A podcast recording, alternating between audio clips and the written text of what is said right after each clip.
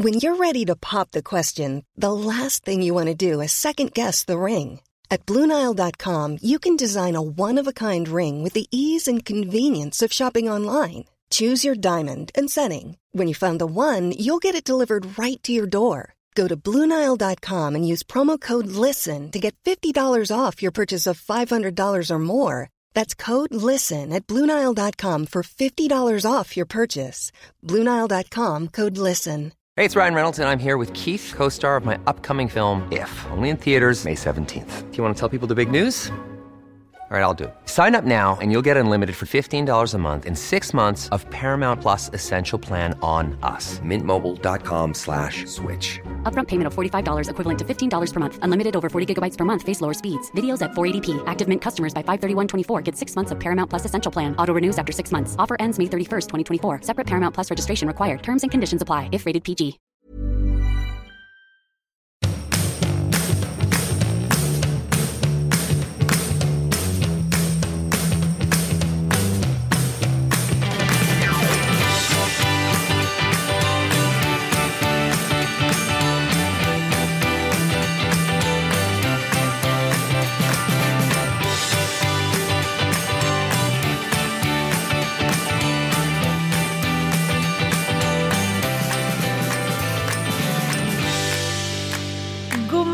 Middag, god kväll din gamla rasist. God morgon, god middag, god kväll. Min gamla rasist. Alltså herregud vad det kan ta skruv alltså. Du var ju på Katrin Zytomierskas 40-årsfest i Nice i helgen. Mm. Idel starka glada kvinns. Ja, alltså det var ju som att vara på en, eh, ett eh, så här Sweet 16 fast personen i fråga hade fyllt eh, 40. Vilket är väldigt roligt. Vi blir, mer, vi blir ju allt yngre ju äldre vi blir nu för tiden. Det är någonting Ja. som har hänt. När min gammelmormor fyllde 50 då satt hon med svart klänning upp till, upp till hakan. Och den där frisyren, det där klassiska frisyr, lagda. Ja, då, och sen så käpp. Eh, och käpp. Inte käpp, de fyller 50. Käpp. Och så stod familjen runt omkring henne. Jo, det är en klassisk gammal traditionell familjebild på 50-årsdagen. Jag tänkte att jag skulle göra det när jag fyller 50. Bara som en sån här Gör det när du fyller 40. Det är så inbjudan ska se ut när jag skickar ut den. Då åker vi till Israel, var det inte så? Nej, det gör vi inte. Vi åker till Italien. Italien blir det Italien. Ja, så trevligt. Så trevligt. så trivs det till.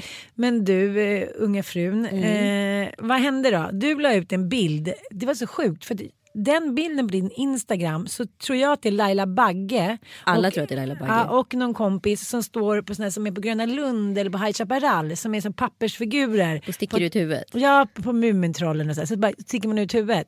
Och så var det därför jag inte riktigt förstod. Men nu, ja, berätta vad som hände. Du la ut en bild på dig själv där du tyckte att du var råhet. Klart. Där dina lökar löpte bra. Och eh, då började folk anklaga dig för rasism mot minoriteter. Ja. Okej, berätta då.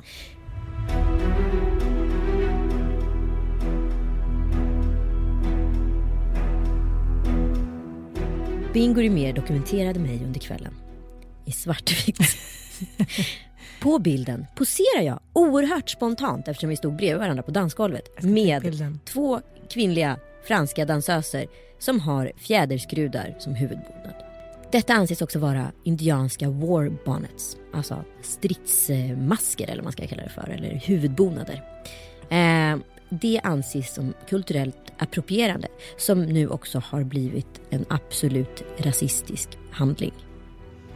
Att appro- appropriera på kulturella minoriteters, eh, vad ska man kalla det för, eh, viktiga föremål för deras kultur. Ja men det är ungefär som att någon skulle så här skända flaggan antar jag. Eller liksom på något sätt eh, göra något hemskt. Eh, göra någonting fånigt utav flaggstången eller dalahästen. En, en, en riktigt stark nationalsymbol för just Sverige. Nu är ju det lite problematiskt i och med att vi är redan eh, så kallat vita och privilegierade så det går ju inte riktigt att göra narr utav oss. Liksom. Nej, det är ju väldigt svårt. Då är det så här med typ lössläppta flickan Ja, från 60-talet. exakt. Men, men det kanske inte gör lika ont som att här, ett helt folk har blivit slaktat och så här, bortjagade från sina ursprungsmarker. Nej. App, app, app skulle jag sagt till mig själv klockan ett på natten. Nej, nej, nej, nej, nej. Det där är kulturellt approprierande. Vad håller jag på med? Här kan inte jag stå. Men det jag också tycker är rasistiskt i det här. Det är att det är så väldigt många vita privilegierade människor som har möjligheten och tiden Ja, att spekulera i det här. För den lyxen och tiden har ju inte riktigt en minoritet på samma sätt. Nej, de är hela tiden Tvungna. bortjagade. Ja, bortjagade eller tvungna, tvungna till att arbeta och försörja sig. Och kanske inte så superproaktivt aktivt att agera på det här sättet i sociala medier. Man kan ju handgripligen göra andra saker. Tycker Mm, jag.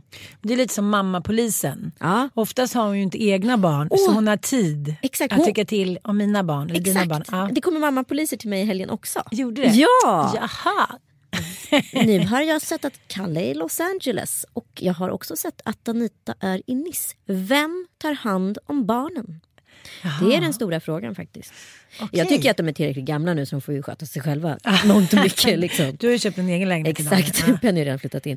Eh, nej men så här är det ju, alltså, även när jag levde i relation med Kalle så kunde det ju hända att vi hade barnvakt och gjorde någon rolig grej på helgen. Nu har jag haft lyxen av att ha haft turen att alla de här bröllopen och festerna som jag har varit på under det här året har lyckats infalla på pappaveckorna. Men det här var första gången som ett kalas inträffade på en mammavecka. Men som tur var har ju vi ett ganska fint nätverk utav andra vuxna som gillar att hänga med våra barn. Så som min gudmor och hennes mamma som är liksom, eh, typ bonusmorföräldrar som jag berättat förut i podden. Så de har haft en superhelg helt enkelt med eh, sina bonisar. Det är så konstigt för det bästa som eh, Bobo vet är när farmor och farfar kommer och hämtar. Och Men kan, det är ju faktiskt övergrepp. Det får du inte glömma bort. Att farmor och farfar hämtar honom? Ja, det är ju sätt? ja, nej men alltså om enligt mammapoliserna. De ska aha. ju vara mycket mer, alltså du ska ju vara med dina barn. Det får du inte glömma bort. Det finns ingen som är så mycket med sina barn. Jag är för mycket med mina barn.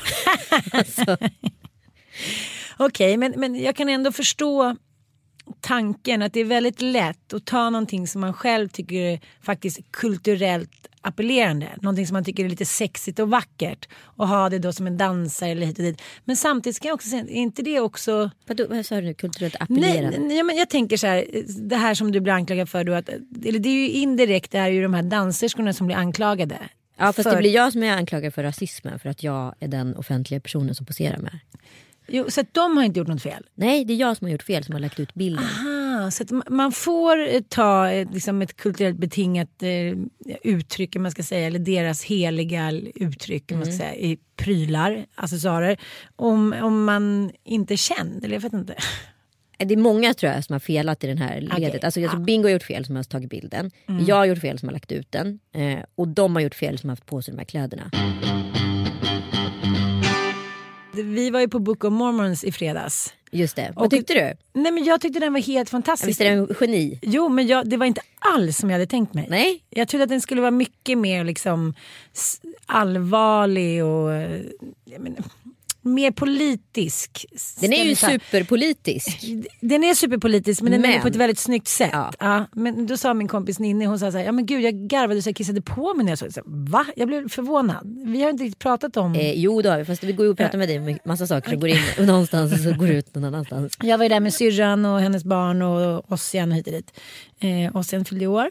Och eh, jag tyckte den var helt otroligt bra. Och det som var liksom helt chockerande bra var den här Per Andersson. Men pappa gick i pausen, han tyckte det var för mycket snusk. Jag satt ju bredvid Björn Skifs på premiären. Ja, ja. Jag har ju aldrig sett en haka trilla ner så tungt, blytungt i vad heter det, golvet. Spök. Som när de börjar med sina knulla gud i rumpan, knulla Ja. grodor i rumpan, knulla spädbarn. Ja men du vet, den är ju liksom. Och det handlar ju om att de i då Uganda som då ska komma och frälsa mormonerna tror att man kan bota hiv med att ha sex med småbarn. Vilket så Ja, det faktiskt så är är. det, ja. Sen är det ju väldigt ironiskt skrivet, det är killarna som har gjort South Park som har liksom Ja. gjort den här musikalen. Det är bara det är icke-traditionellt med den. Eh, och sen är musiken otroligt bra men det är grova texter så det går inte att gå och sjunga på den på låtarna. Liksom, Det kan ju inte vara så jättelätt att översätta. Hazadiga i boy. Men, men snygg översättning. Men de- den musikalen skulle man ju kunna kalla för sjukt rasistisk i så fall. Absolut, Ja. den om något kanske är kulturellt approprierande. Men eh, ja, det är lite... Det är svårt det här. Jag tycker det är jättesvårt för det har ju varit liksom mycket om, eh, nu har ju alla börjat använda de här mexikanska skallarna på, liksom, det finns en snapchat-filter liksom, men det är ju också en kulturell appropriering. Absolut. Eh, ja. Och det är ju svårt liksom. Eh, ja, det är svårt. för så här, ja, vi, jag tror inte liksom någon som använder dem tänker på ens att man så här, tar etniska minoriteters uttryck och, och förstör dem. Fast det är väl kanske det man gör. Och det är ju svårt att veta var man drar gränsen. Ja, men du får be om ursäkt om någon tog illa upp tycker jag. Absolut, om någon tagit illa upp så, så ska jag tänka på det. Eh, jag kan inte svära på att jag kommer göra om det. kanske ska indiantema på din 40-årsfest. Ooh. Indien, indian. Gud, kan vi, inte, kan vi inte bara prata om en överklassfest som jag vet om? Eh, som det var Afrika-tema på. Ja, gärna. Afrika är ganska vid liksom begrepp, det är en ganska Ja. stor kontinent. det ser inte riktigt likadant ut i norra Afrika som det gör i södra. Nu skrattade vi, nu kanske vi är rasistiska. Nej, ja, man vet inte. Gud det är så läskigt där. Shit, Ja. Mm. åsiktskorridoren är så jävla snäv här så det gäller att säga rätt Okej, grejer. Du var på en fest och temat var Jag var Afrika. inte på en fest, jag har en kompis som var på den festen. Temat var Afrika. Och på festen så sjunger Afrodite. Mhm. Ja de är mörkhyade men det finns ju ingenting. Det det är någon senegales.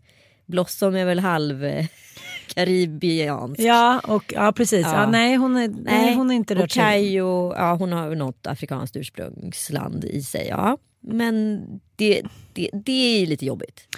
Men vad sa du att de hade gjort? De uppträdde på festen med Afrikatema och sjöng som Afrodite. Det här var ju tio år sedan, kanske lite mer. Men gud, det skulle aldrig kunna släppas igenom nu. För de skulle vara mycket mer medvetna. Ja, det är lite som jag satt och läste om p-pillret häromdagen som var så, här, så revolutionerande. Så här, kvinnan så lycklig, nu kan hon ligga utan att bli med barn. Bla bla bla, frihet. Hon slipper vara orolig hela tiden. Men så här, biverkningarna var ju så här, att de knappt ens kunde gå upp ur sängen. Och han som uppfann p-pillret sa faktiskt också det. Om, om jag hade varit tio år senare med p-pillret på 70-talet när alla var så här organiska och flower power och hit och dit. Då tror inte jag att det hade slagit igenom. För då hade alla, alla varit mycket mer medvetna och varit så här, nej men är det här bra för kroppen och vad är det här man ska stoppa i sig. Så det gäller att ha timing. alltså. Allt är timing. Det är det. Ja. Ja, men berätta om din helg. Min helg, eh, i fredags var jag då på Book of Mormons. Men gud, vem var det som var med barnen då? Ja, det var stackars Mattias. Vi skulle haft en barnvakt men hon ringde sig sjuk så pappa fick vara hemma. Det var väldigt synd om honom i helgen. Han har nästan inte fått gå utanför dörren. Nej, Mm. stackars, stackars pappa. Men det som hände var att min Ossian fyllde ju 15 år.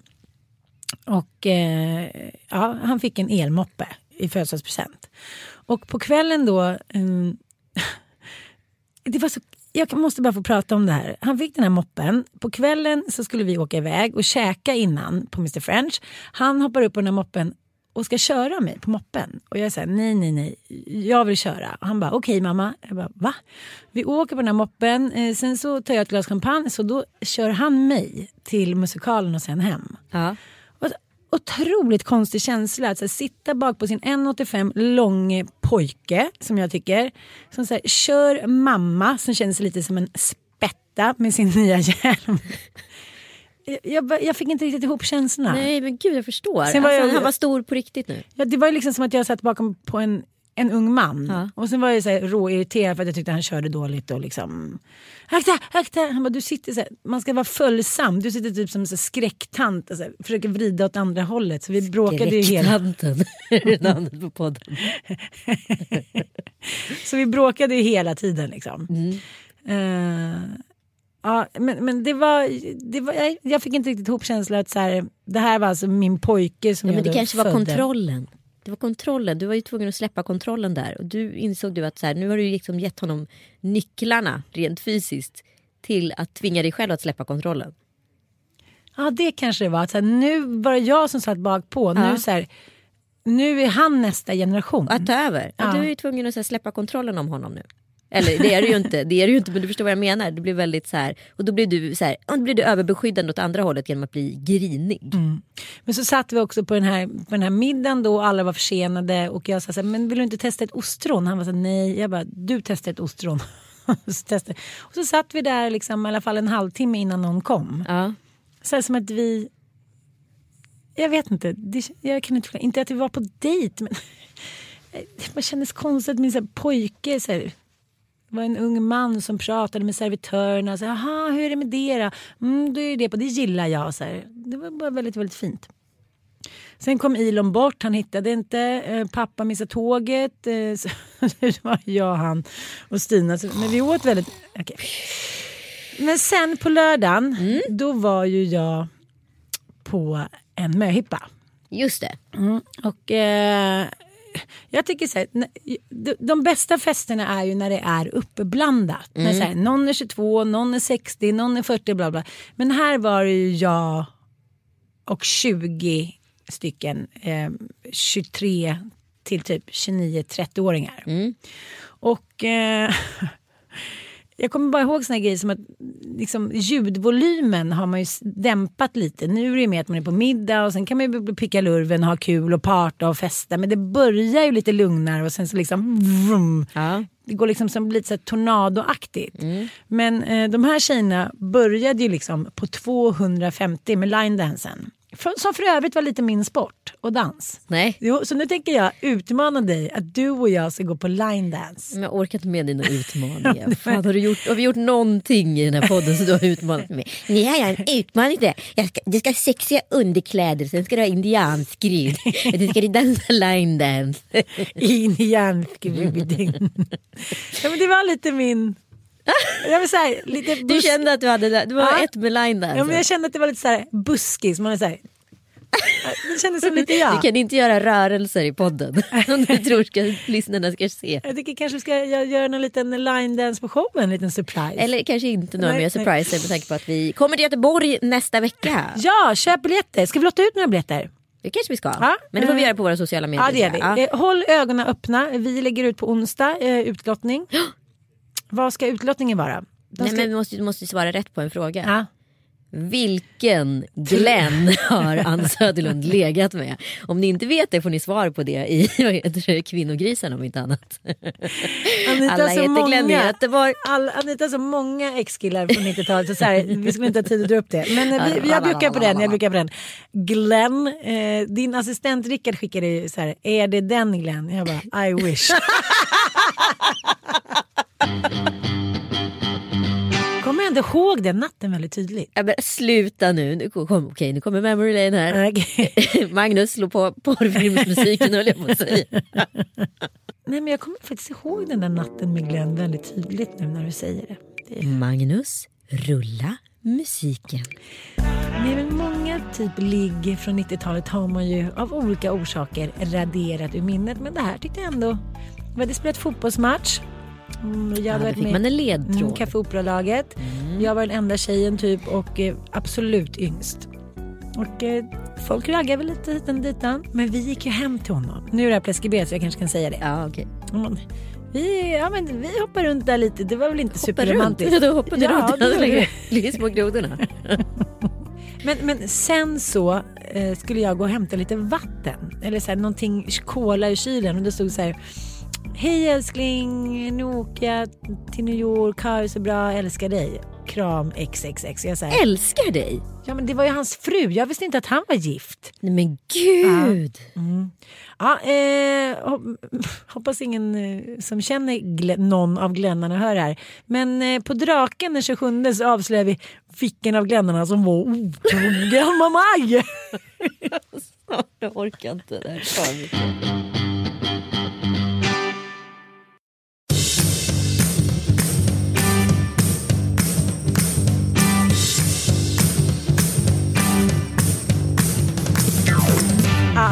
men den här möhippan var i alla fall... Eh, Ja, nu är vi tillbaka på möhippan. Okej. ja, men det kan vi väl... Ja. För det här var ju bara en passus. ja, ja, absolut. Mm. Men, men det som hände var att det var helt otroligt ordnat. Så åkte vi hem till, till en av Anjas tjejkompisar och hon Vi tatuerade pratar sig. alltså om Anja Forsnor. Ja, en L-profil. Man sätter en druva också. Mm. Men det som jag hela tiden förvånades över var hur snabbt de hela tiden... Förstår du? Ja. Så här lekar, musik. Helt plötsligt var det så här 20 personer som bara dansade i en så här organisk massa. Drinkarna kom, det var bartender, det var DJ. Det var så otroligt bra organiserat. Tänker på så här, när man själv ordnade någonting i den åldern så var det så här. Hejsan svejsan, kan Leffes brorsa komma hit och strippa lite kanske? Det har liksom styrts upp om man säger så. Ja. Mm. Nej, det, var, det var faktiskt jättekul, det måste jag säga. Men eh, ja, kände mig... Jag tyckte det var väldigt roligt, men, men jag kände mig lite gammal faktiskt. Gjorde det? Inte gammal, men jag kände så här... För anti- jag, upplever att det där många gånger är en känsla man, som är självvald. Ja men den är ju självvald Ja. och det märkte jag ju. Men jag tror att det, det var lite så här, när alla började gå riktigt bananjas. Då var det så här, okej Dante ska på fotbollsmatch. Fast det grejen är ju när det inte finns någon inte- annan som är liksom, alltså, för jag var ju med om det där i Gävle för där var ju alla liksom mellan 24 och eh, 30. Ja, Och när det inte finns någon mellan, precis. Om Då- det hade funnits en. ja, då blir man ju liksom den som sticker ut. Mm. Men jag tror att det först hände, min kompis Maria är ju lika ung men hon var ju gravid så då kunde man lite så här. Men, men det var så här, ja, men han började spela låtar, eh, Håkan Hellström där på pizzerian live. Och inom loppet av en sekund så stod alla på stolarna. Ja. Och då kände jag så här, jag hade varit hemma och liksom, jag var hemma mellan linedansen och pizzerian för det var vid Odenplan. Så då var jag hemma och ammade frallan och men, styrde upp lite inför kvällen liksom. Så när jag kom dit då satt de och käkade och hade druckit lite vin och hit och dit. Och det var lite farligt för då halkade jag ju efter lite. ja, ja, ja, precis. Men då kände jag så här, men gud. Där kände jag mig lite obekväm. Men om vi hade stått 20 brudar och liksom någon Och du och jag, ja. ja. men då hade jag ju kollat på dig och sen upp på stolen och liksom bo, bo, bo. Förstår du? Nej, men för jag upplever ju precis eh, liksom tvärtom med Katrins fest i Nice i helgen. Eh, att så här, det är egentligen ingenting som har hänt. Nej, på 20 jag vet. år. Jag Det är vet. Mm. lika, det är samma människor med lite rynkigare skinn Mm. som festar. Lite hårdare. Ja, inte lite hår. Alltså jag skulle nog säga så här, det var ju, jag upplevde det som en ganska så här stökig men ordnad fest. Ja, Förstår du? Det var ingen ja. som spårade ur liksom. Jag hörde att det var någon dagen innan som hade spårat ur lite. Liksom. Men då, den personen fick ju gå runt och be om ursäkt till folk och sådär. Ja, men alltså, Mm. När man hade varit 20 någonting så kanske inte den ursäkten hade kommit. Det var Nej, det som är skillnaden. Liksom. Men, men liksom, jag, vi var hemma vid två Ja. på hotellet för vi skulle flyga vid tio dagen efter. Liksom. Så det var ganska lagom kände jag. Eh, men ja, jag vet inte, jag fick ändå så här känsla av, och blev väldigt lycklig av den känslan att så här, fan, det är liksom inte en åldersgrej längre. Det är en livsstilsgrej. Ja, men det håller jag verkligen med om. Men, men jag, jag, jag tänker så här, om du hade varit med, då hade det räckt för att jag aldrig hade känt det där skavet. Nej, exakt. Men också att de var så tajta och kunde massa låtar tillsammans. Och de hade väldigt hög, hög ljudvolym, så här fem, sex tjejer som satt till vänster om mig. Och till slut så kollade jag, så här, jag tänkte, sätter de på något band? Eller? så det var ju liksom en... Men samtidigt så hade jag jättekul. Men sen där vid halv ett, när man säger antingen, vi hade hållit på sen tio. Antingen så här måste man gasa eller också åker man hem. Mm. Ja, liksom. men man orkar ju inte gasa då, då går man ju hem. Ja, och det var ju så här, frallan visste att han skulle vakna upp på morgonen och köra till fotboll. Där kände jag så här, det mogna valet. Ja. Istället för så här, "Ja, en drink till. Och då skulle jag gå in och sjunga om karaoke och då kände jag så här, där var jag inte. Nej. Men om, vi hade, om det hade varit lite mer uppblandat, då hade man ju, Nu var det som att jag kände att jag skulle ta lite ansvar. Förstår du lite vad jag menar? Ja, absolut. Lite så här, nu ska jag hem och... Men för det kan ju bli också konstigt åt andra hållet. För det där, nu, var det, nu funkar det ju bra i Gävle liksom. För jag kände inte att jag var så här. Men jag var inte den som var med på att dricka liksom lakrits Alltså du vet, där, Ja. där så här, satte jag stopp. Alltså sådana saker liksom. Ehm, men det kan ju bli åt andra hållet också. Man vill kompensera för att Ja. man är gammal och tar i alldeles för mycket från tårna. Men eh, nej, faktiskt inte. Men nu kan jag berätta om min helg. Ja!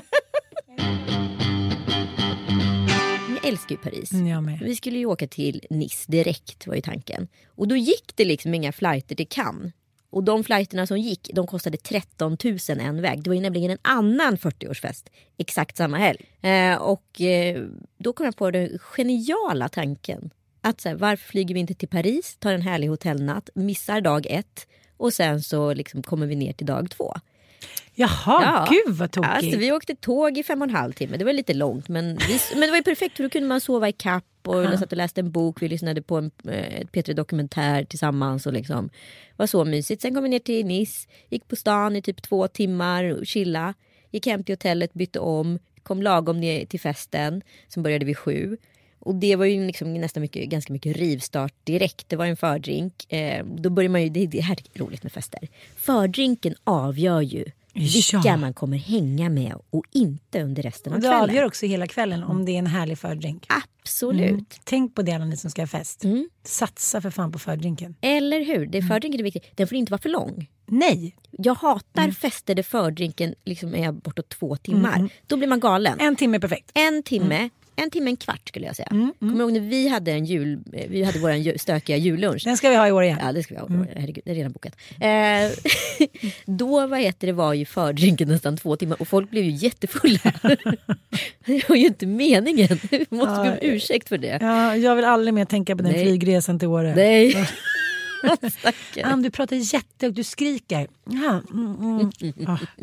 Folk var ju så fulla för folk satt ju kvar där till tio på kvällen. Skitsamma. Men den här fördrinken var jättetrevlig. Jag stod och pratade mest med Läckberg och Simon och eh, sen hängde jag jättemycket med Isabelle Adrian. Och det var, vi har aldrig träffat varandra. Vi har gillat varandra men aldrig träffat varandra. Så vi hade så kul. Och så med Maggan Graf såklart och, och så Katrin såklart och massa. Men hon var ju liksom festens prinsessa. Så Ja. att alla ville ju vara med henne. Hon var såklart. fin tycker jag. Ja. Jag vill Eh, ha den klänningen. ja den var jättefin. Ska passa mig. Ja, den var väldigt annig. Jag bara, Kan jag få det nu när du har använt den? Men du vet det är så läskigt med såna här white parties. Man tänker hela tiden att det här är ett förtäckt bröllop.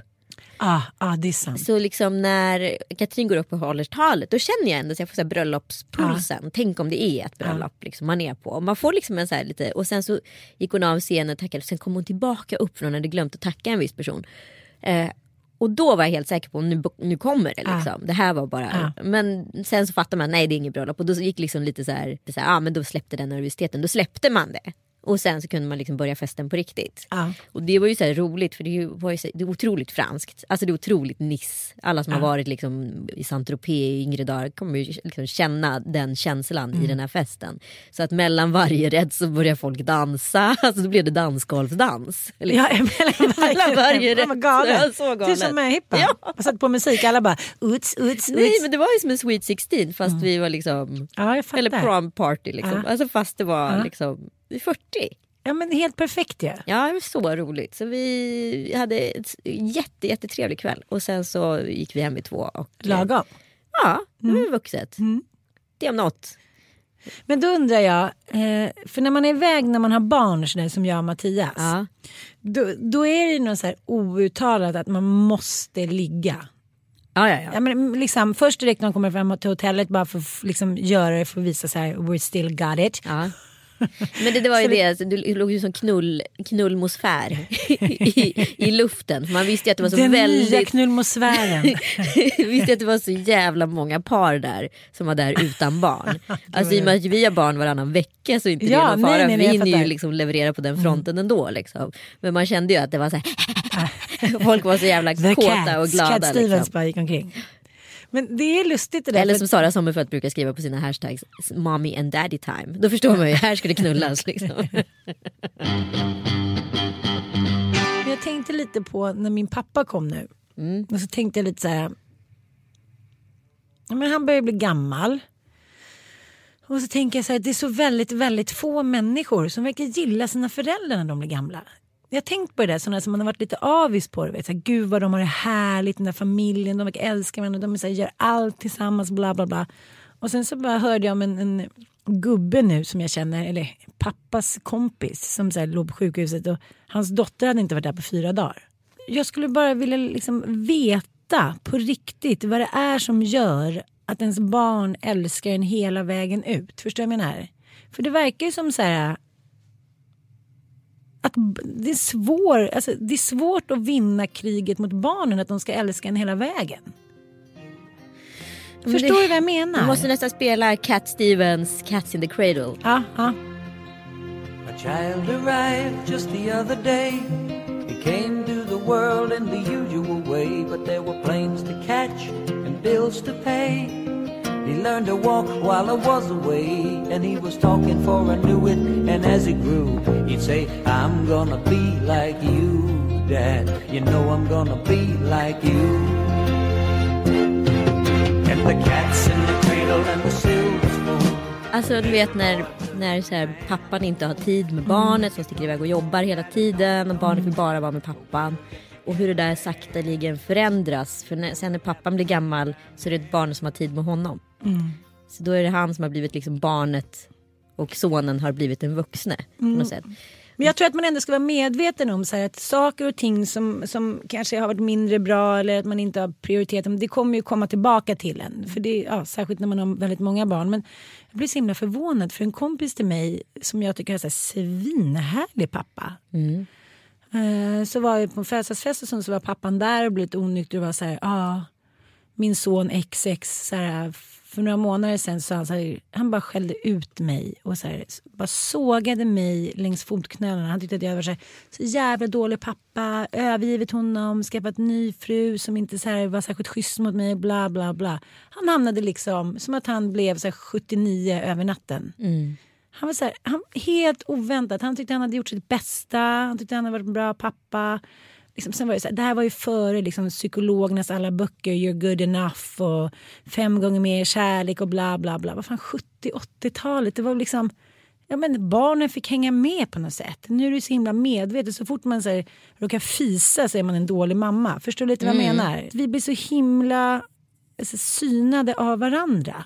Liksom alla är så här mammapoliser och pappapoliser. Mm. Så, så fort man ska inte leva efter så superstrikta normer så man, så, känner man sig som en jävla hippie. Förstår du lite vad jag menar? Mm. Men jag sitter i ett superdilemma med mina föräldrar.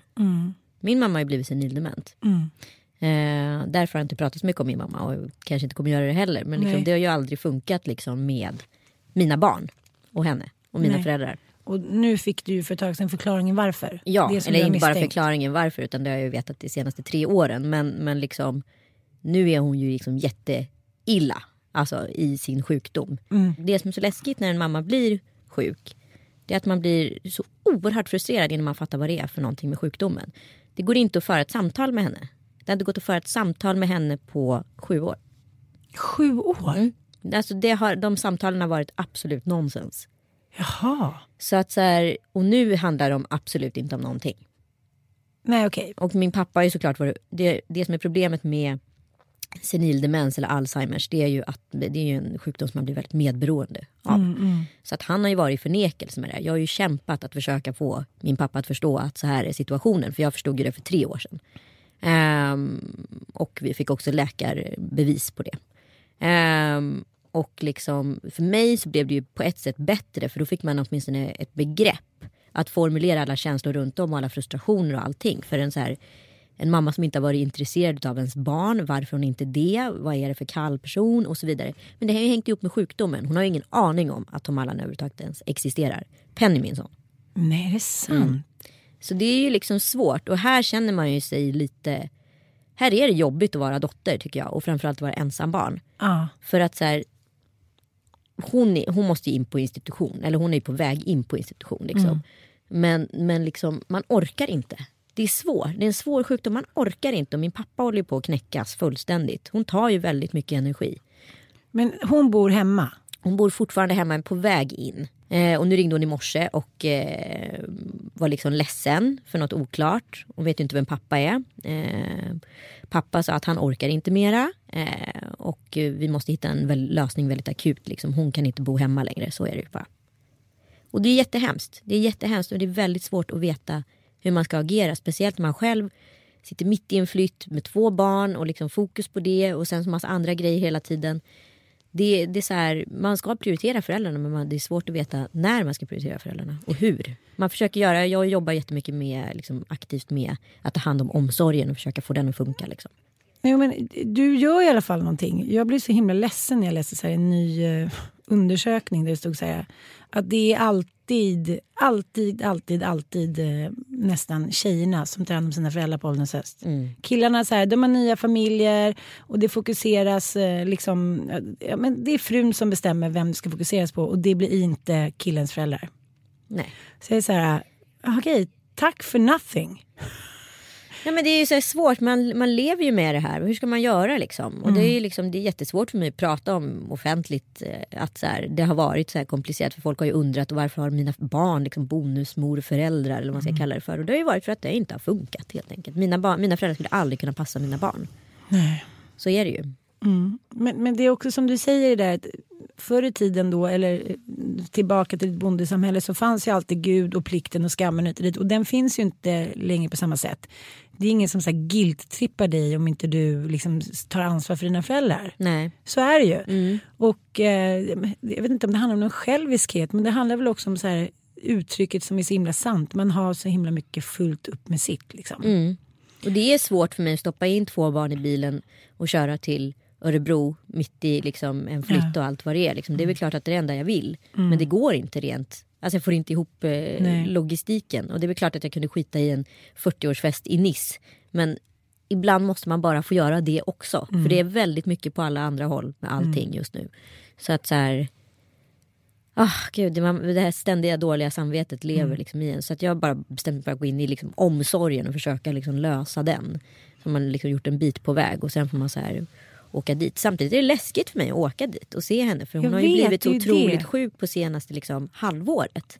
Det är då verkligen det har kapitulerat. Hur påverkar hennes liksom fysik och så här, ser hon Jag annorlunda ut? Jag vet inte. Hon var uppe hos mig i februari och sen så har jag varit där två gånger efter. Och man ser ju liksom att hon är ett skal. Ja. Men hon, det finns ingenting i blicken. Det finns ingenting kvar i blicken. Och sen så är det hennes röst i telefonen men det är inte hon som är där. Och den låter som vanligt typ. Den låter som vanligt fast väldigt, väldigt förvirrad. Jag, hon har ju skickat väldigt många vykort till mig vid olika ti- tillfällen. Där det är grattis Penny fast hon inte fyller år. Grattis Anita på födelsedagen fast jag inte fyller år. Grattis på namnsdagen fast det inte är min namnsdag. Ehm, och jag ser också att handstilen har förändrats. Ja, ja, den har blivit som ett barns. Ja, så, och det, det, ja, det är inte så kul liksom, vad ska jag säga. Hon skickar lite random kort bara. Nej, men, men framförallt så är det så här, ja det är definitionen utav, det är skönt för mig att kunna summera att liksom hon är i, i ett absolut sjukdomsläge. För att det blir lättare för en själv att hantera sina egna känslor runt det. Men det är ju fruktansvärt att se en förälder tyna bort på det här sättet hon gör. Det är ett väldigt långsamt farväl. Men det är också så här att man blir så jävla blåst på konfekten. Ja men hon fick aldrig mina barn, hon fick aldrig liksom uppleva det där. Alltså, för det var en sjukdom som kom emellan. Och det känns liksom för jävligt. För jag vet hur mycket hon har längtat efter barnbarn. Och sen när hon väl får dem kan hon aldrig njuta av dem.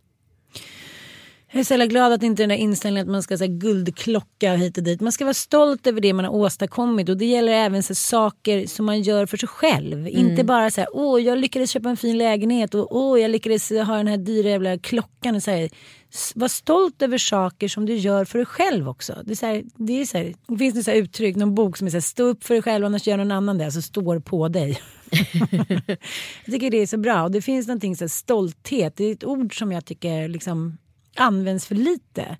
Jag hade en liten beef med, en- med en släkting i helgen och jag kände så här, gud jag bad om en liten tjänst och fick så här, liksom en famn av typ så här förakt tillbaka. Och då blir det så här, vem är vem och döma vem? Nu blir det så här väldigt lång, eh, långt led men jag tycker att, jag tror så här, de flesta försöker vara väldigt bra föräldrar, de flesta försöker vara, liksom vara bra på jobbet, försöker så här, ställa upp för sina medmänniskor. Men någon gång, så här, eller vadå någon gång, men, men om man inte så här, gör någonting för sig själv och är stolt över det utan så här, ja men då gör jag någonting lite i förbifarten. Så här, hur bra mår man då? Så man går omkring som en så här avskrädeshög och ibland så kom det en fluga som tittade på avskrädeshögen. Ja, så då tycker jag att man ska säga, uppa det där ordet, vara lite stolt över sig själv. Jag tycker du ska vara stolt över dig själv för allt du gör för dina barn och för livet och för andra kvinnor. Och så här. Du liksom går i bräschen. Du har en egen liten feministisk folla. Ja, men Anita-follan Du är gullig va? Ibland så. Ibland så kliar vi varandra på ryggen. Mm. scratch, scratch. Scratch, scratch på dig med. Mm, Hon sätter sig som en fluga på min rygg. ja men vad jobbigt. Men det där kan jag också känna med min mamma. Att det är så här, allt man gör, en så underbar person. Och sen när man ska liksom börja ha det lite härligt i livet då bara poff får man cancer och dör. Jag lyssnade i alla fall på den här Ebbe Carlsson-affären i helgen när vi åkte tåget ner från Paris till Nice. Eh, och jag var ju tio år när det här skedde så det var ju fortfarande väldigt abstrakt. Man kommer ihåg när Anders Björk skällde ut Carl Lidbom och konstitutionsutskottet. Vad fan gjorde de för någonting? Man hade ingen aning om vad saker och ting var. Det enda som uppkom som jag kommer ihåg som fragment var att Ebbe Carlsson var en privatperson som fick insyn i mordet på Olof Palme. Han började bedriva någon privat spaning med regeringens godkännande på grund av att han hade ett socialt nätverk med många politiker. Eh, och eh, konstitutionsutskottet gick i taket över det här och de, konstitutionsutskottet granskar ju alltså statsråd om de gör fel eller rätt och så vidare. Eh, Men det som framkom i den, de förhören var ju bara att Ebbe Carlsson var homosexuell och det började insinueras att han hade liksom sexuella affärer med människor inom polit, politiken. Dock inte Olof Palme. Eh, Nej, men det, det skulle varit då orsaken till att detta hade liksom godkänts. Alltså, vilket är en absolut smuts, eh, kampanj. Och sen senare så dog liksom Ebbe Carlsson i hiv och sådär. Eh, och man bara så här, det som var så fascinerande med Ebbe Carlsson, det, var, eh, det finns en dokumentär om honom, eller en bok som är gjord om honom. Det finns även en li- liten eh, film som eh, min kära väninna Karin af Klintberg gjort som heter Ebba the Movie Ja. som eh, är skitbra. Ja, Och Jane Magnusson också. Ja. Mm. Eh, att han var, hans liv var så kantat utav stora nederlag. Mm. Alltså han kunde ju, så här, han, kunde han var ju förläggare på Bonnier tidskrifter och liksom, han kunde skapa stora grejer som sen bara gick i, i skiten. Allt bara liksom i hans liv bara gick upp i rök. Förstår du? Mm, Och i slutändan så går han själv upp i rök. han dör liksom tragiskt i hiv. Mm. Och den här Ebbe Carlsson, det blev ingenting kvar. Det finns ingenting kvar. Det, det, det, är som, det gick upp i rök. Det gick upp i rök. Jag tänkte på precis det där du säger när jag läste en, en intervju med Paul Holknekter där han så här Paul förband... Holknekt heter han. Ja, ja. Nej, men han har lagt till ett er då. han ville liksom ändra sitt liv lite. Ja, okej. Nej, men han berättade någonting som är intressant som jag kan förstå känslan i. Att man så bygger upp liksom empires. Man är, så här, man är kungen, man känner stålar och sen så bara så, här, så känns det tryggt och lite för bra. Så då ska man säga, måste man börja söndra och härska och liksom smula sönder hela det där imperiet för att kunna så här, likt fågel Fenix så här, dyka upp ur askan och så här börja om och så här visa jag klarar det. Förstår du liksom vilken skön känsla det är varje gång? Det är som en relation.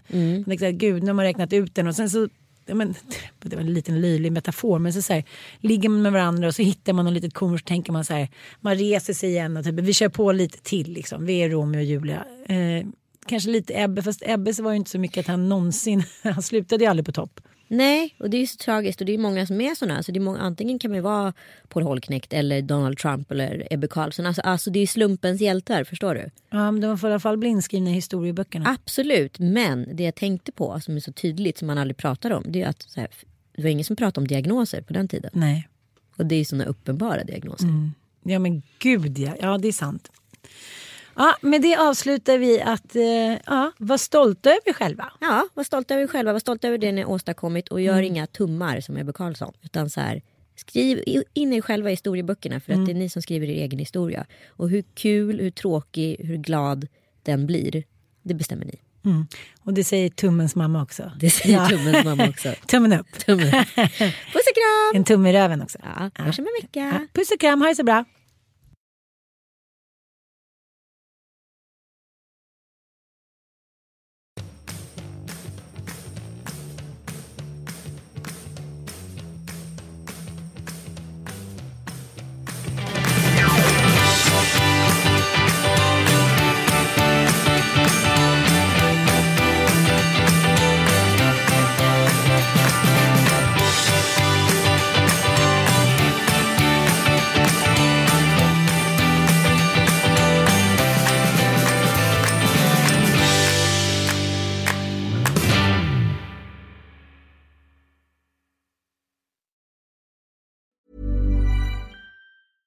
Hey, it's Paige DeSorbo from Giggly Squad. High quality fashion without the price tag. Say hello to Quince. I'm snagging high-end essentials like cozy cashmere sweaters, sleek leather jackets, fine jewelry, and so much more. With Quince being 50 to 80% less than similar brands.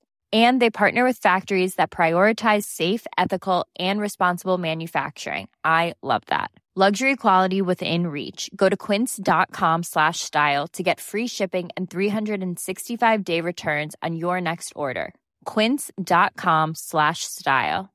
Imagine the softest sheets you've ever felt. Now imagine them getting even softer over time. That's what you'll feel with Bowl and Branch's organic cotton sheets. In a recent customer survey, 96% replied that Bowl and Branch sheets get softer with every wash. Start getting your best night's sleep in these sheets that get softer and softer for years to come. Try their sheets with a 30-night guarantee. Plus, get 15% off your first order at bowlandbranch.com. Code BUTTERY. Exclusions apply. See site for details.